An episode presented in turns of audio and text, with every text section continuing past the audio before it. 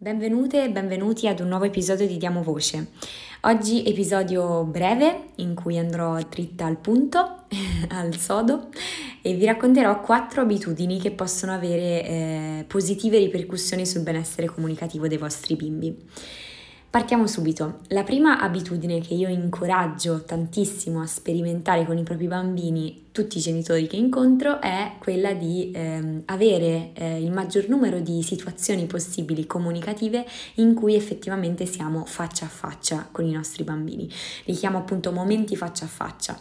eh, momenti in cui effettivamente i nostri bambini possono guardarci negli occhi, noi possiamo guardare negli occhi i nostri bimbi, possiamo eh, osservare la nostra faccia a vicenda, le nostre espressioni del volto, i movimenti della nostra bocca, quindi sono tutte eh, occasioni occasioni che più spesso si presentano nel corso della giornata e più i nostri bimbi hanno effettivamente la possibilità e l'opportunità ogni volta di fare scoperte ed esperienze nuove eh, di osservazione di noi e noi di loro in un certo senso.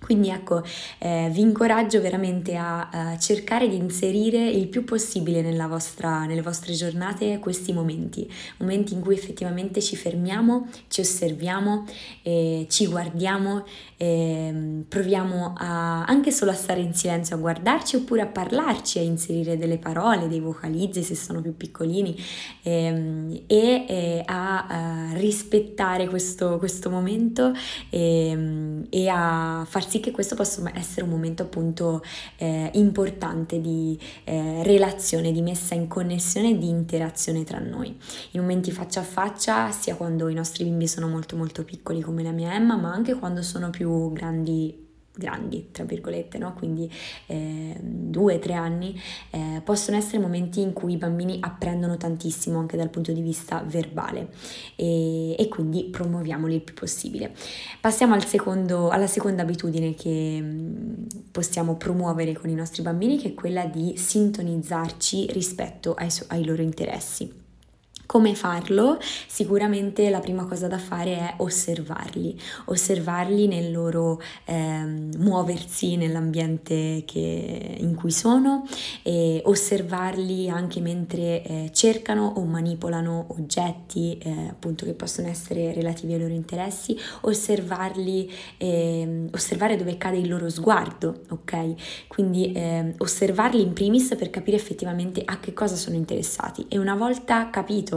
eh, verso cosa cade la loro attenzione e quello è eh, un modo per poterci avvicinare ai loro interessi e quindi sintonizzarci con questi loro interessi. Infatti eh, quando riusciamo a sintonizzarci sugli interessi dei nostri bambini riusciamo anche a parlare di qualcosa che effettivamente li riguarda o che effettivamente li interessa e quel parlare, quella voce, quel, quel dialogo che si crea o quelle parole che usiamo saranno senz'altro molto più interessanti per i nostri bimbi perché hanno a che vedere o hanno a che fare con qualcosa che è di loro appunto interesse, quindi eh, qualcosa di molto importante per loro. E, dovete sapere che i bambini eh, sono sicuramente molto più ehm, portati ad apprendere ciò che passa attraverso il loro interesse, ciò che passa attraverso la loro, ehm,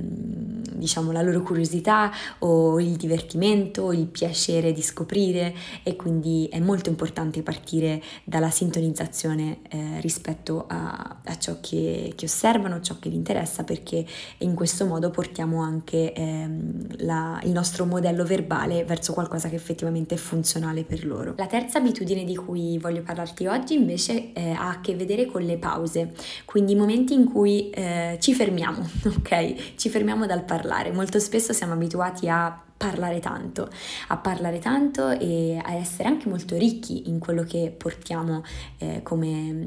come, appunto uh, dialogo eh, che rivolgiamo ai nostri bambini. E è importante però, uh, soprattutto quando abbiamo a che fare con i più piccolini, ma anche quando uh, siamo di fronte a bambini di due o tre anni che magari hanno già sviluppato un buon vocabolario e che stanno compiendo eh, il loro percorso di sviluppo e di completamento dello sviluppo linguistico, è importante ogni tanto fermarsi, eh, magari fermarsi tra una cosa che diciamo e l'altra, quindi dopo aver compiuto una frase, magari dare del tempo per far sì che il bambino possa effettivamente completare eh, l'ascolto di quello che abbiamo appena detto e eventualmente abbia anche il tempo di organizzare una risposta, oppure fermarci semplicemente per eh, far sì che eh, il bambino possa inserirsi e lasciare questo spazio effettivamente per, per consentirgli di farlo. E, oppure semplicemente fermarci perché così ciò che diciamo successivamente può essere effettivamente ancora più saliente percettivamente, no? perché quando eh, pronunciamo tante cose una di seguito all'altra è difficile che poi il bambino possa focalizzare la sua attenzione su una di queste, mentre invece quando riusciamo a fermarci ciò che viene eh, detto subito dopo la pausa è possibile che eh, possa avere il 100% dell'attenzione del nostro bambino. L'ultima eh, abitudine, quindi la quarta abitudine che voglio presentarti oggi, ce ne sarebbero un'infinità da raccontare, ma oggi mi voglio concentrare su queste quattro, è quella di presentare visivamente. Che cosa intendo? Quando parliamo di qualcosa ai nostri bambini è molto importante eh, unire a ciò che raccontiamo anche la presentazione visiva che può essere attraverso l'indicazione, quindi semplicemente ti parlo eh, magari di un oggetto che ho vicino e te lo indico mentre te ne parlo,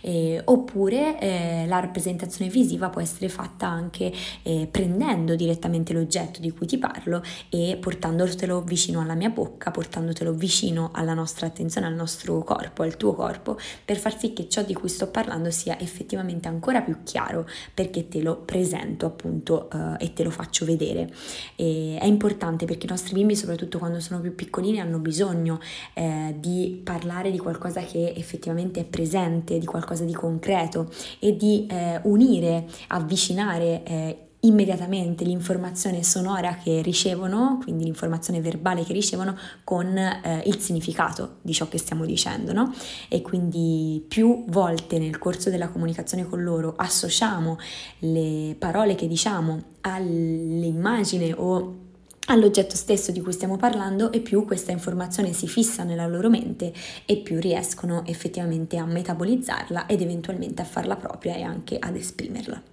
Io non mi dilungo ulteriormente, spero che queste quattro abitudini ehm, tu possa poi sperimentarle in questi giorni con il tuo bambino o la tua bambina. Raccontamelo eventualmente se ti va, eh, mi trovi su Instagram come logopedista Sara Mariottini e ehm, ti aspetto la prossima settimana con nuova un nuovo episodio di questo podcast, diamo voce e ti saluto e ti ringrazio. Ciao, a presto!